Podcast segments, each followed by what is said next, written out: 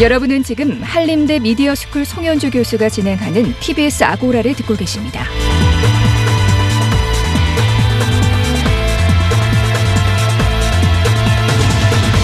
이슈의 논점과 사실관계를 짚어보는 두 번째 광장 시간입니다. 웹툰 작가 김희민 씨, 어, 기안84로 잘 알려져 있습니다. 그 웹툰 작품 복화광을 둘러싼 여성 비하, 여성 혐오 논란이 최근 파장을 일으키고 있는데요. 작가 개인의 문제를 넘어서서 웹툰을 게재하는 포털의 사회적 책무 그리고 그 작가를 출연시키는 지상파 방송 프로그램에 대한 문제 제기로까지 이어지고 있습니다. 오늘은 이 사안에 대해서 이야기 나눠보겠습니다. 정덕현 대중문화평론가 나오셨습니다. 어서 오십시오. 안녕하세요. 예. 먼저 좀 그 청취자들께서 잘 모르실 수도 있으니까 네.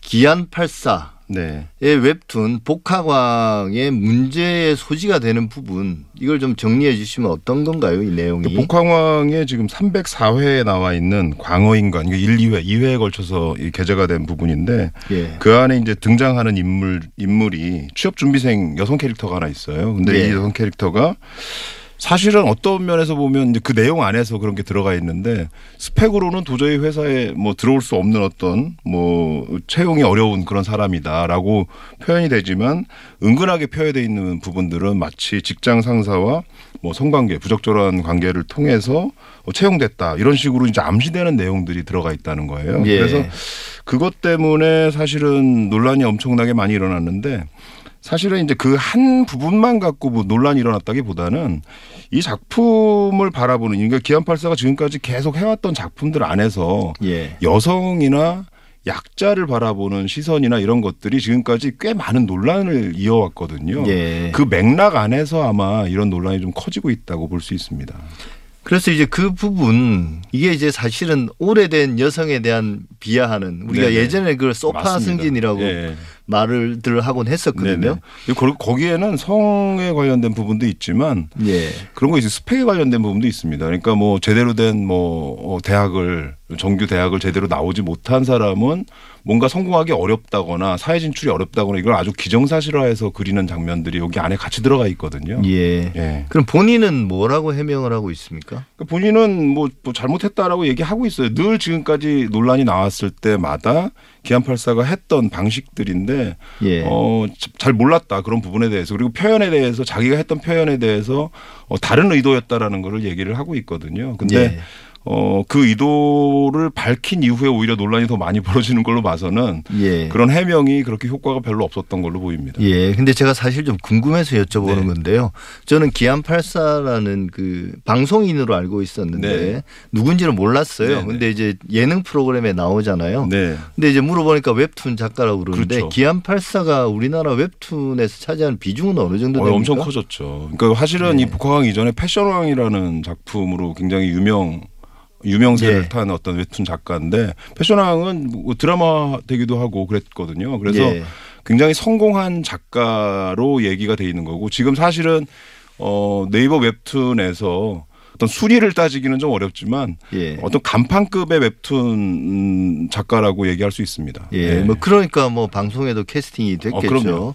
근데 이제 물론 일차적인 책임은 작가에게 있긴 하지만 네.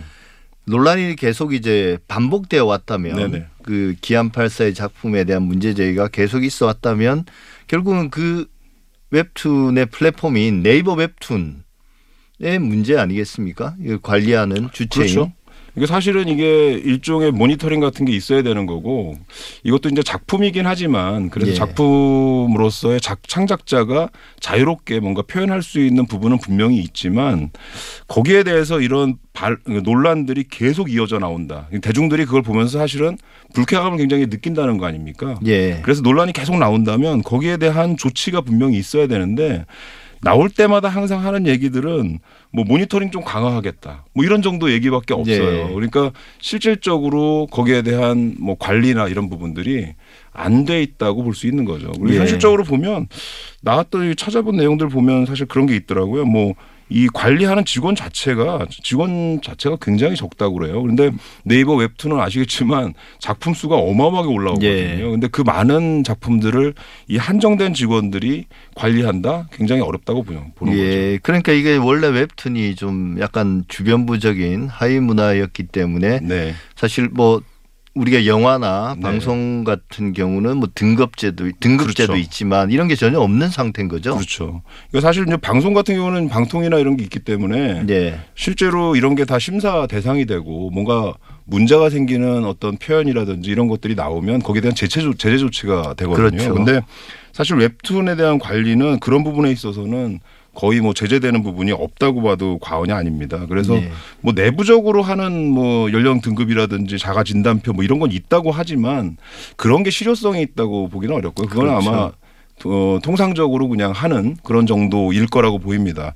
근데 이제 말씀하신 것처럼 웹툰이 초창기만 하더라도 굉장히 뭔가 B급 으로서의 뭐 mainstream으로 올라가는 문화라기보다는 약간 마이너적인 문화 이렇게 생각이 됐던 시절이 있었지만 예. 지금은 웹툰, 웹소설, 웹에서 지금 나오고 있는 이런 이 기존의 하위 문화라고 했던 것들이 사실은 뭐 많은 컨텐츠의 원데이터 역할을 하고 있어요. 그래서 그렇죠. 이걸 통해서 드라마화되기도 하고 영화화되기도 하고 예. 하기 때문에 웹툰과 웹소설을 원 데이터의 관점에서 보면 창작에 있어서 원 컨텐츠로 본다면 굉장히 비중이 높아졌다고 볼 수 있는 거고 그만큼 사회적 책무 훨씬 높아졌다고 봐야 되는 거죠. 예. 그러니까 사실 이게 웹툰이 어떻게 보면 우리나라에서 일본에 이제 만화, 네네. 이제 망가라는 게 있으면 예. 미국에는 이제 코믹스가 있고 그렇죠. 우리나라 같은 경우는 웹툰 으로 거죠. 발달해 웹툰이란 말이 만들어진 말이잖아요. 그렇죠. 공식적으로 쓰는 게 아니고 이제 근데 예. 그것도 해외에서는 인정하고 있습니다. 웹툰이라고 해서. 예, 그렇죠. 그게 이제 뭐 각 나라별로 뭐 예. 영화나 어떤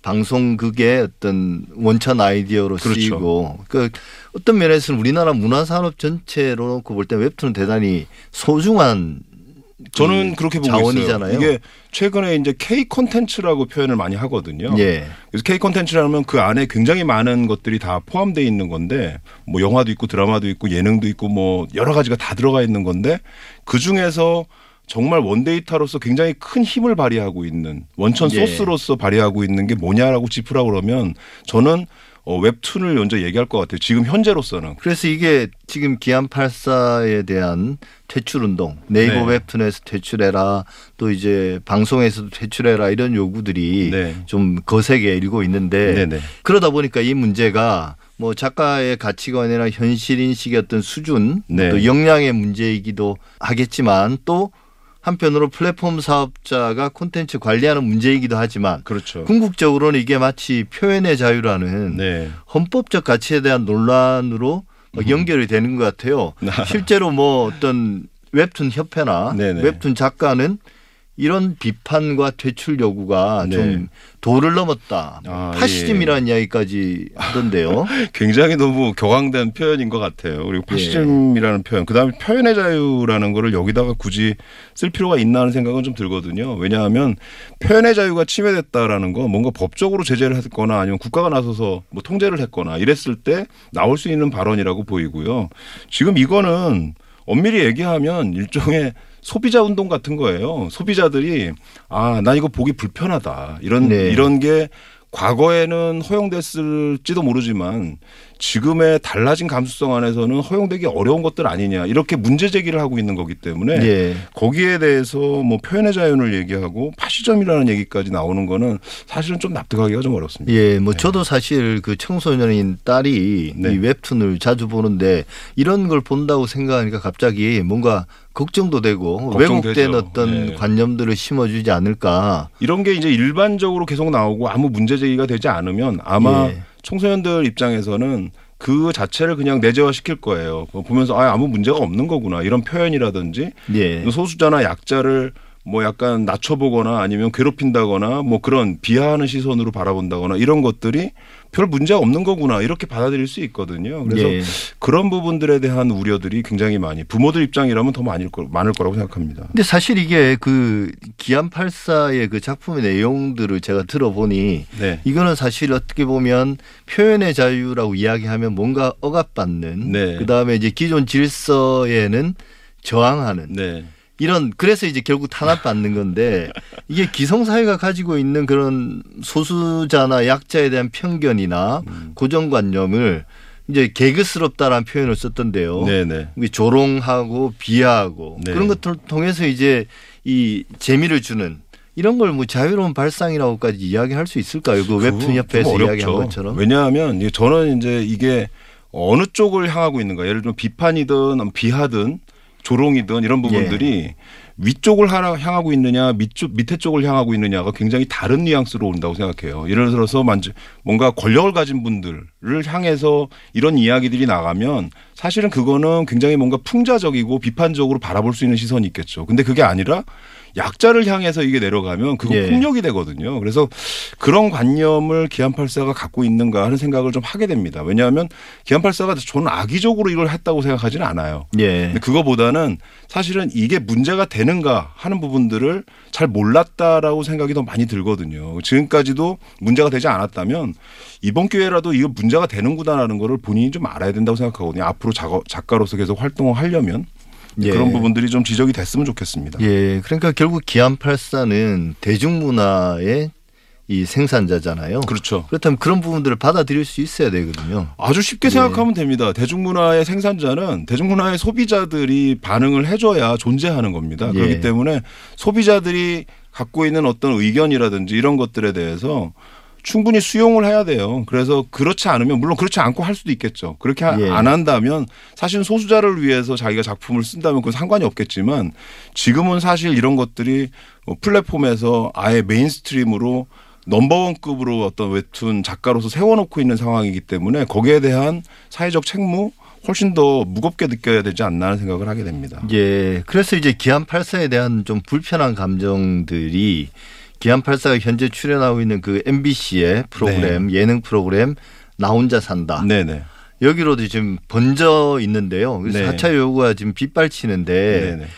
여기에 대해서 MBC는 어떻게 지금 반응하고 있나요? 사실 무리를 일으킨 어떤 연예인이나 네. 방송인들이 프로그램에서 하차하는 일은 네. 또 그러다가 이제 복귀할 때도 하죠. 또 네. 문제가 되고 이런 항상 논란이 있는데요. 이 문제에 대해서는 어떻게 보십니까? 대부분 이런 논란이 있거나 문제가 생기면 그 뭐 정해진 룰은 아니지만 이 업계의 어떤 관행처럼 돼 있는 것들이 있습니다. 그건 뭐냐 하면 기본적으로 사과하고 그 다음에 일정한 자숙 기간을 거치고 그걸 통해서 대중들이 충분히 납득했다 여겨지면 다시 복귀하는 수순을 밟는 거거든요. 근데 예. 지금 현재로서는 기안84가 사과는 했지만 프로그램에서 기안84를 뭐 하차시키겠다라던가 자숙의 기간을 갖겠다거나 이런 식으로 공식적으로 발표한 게 없습니다.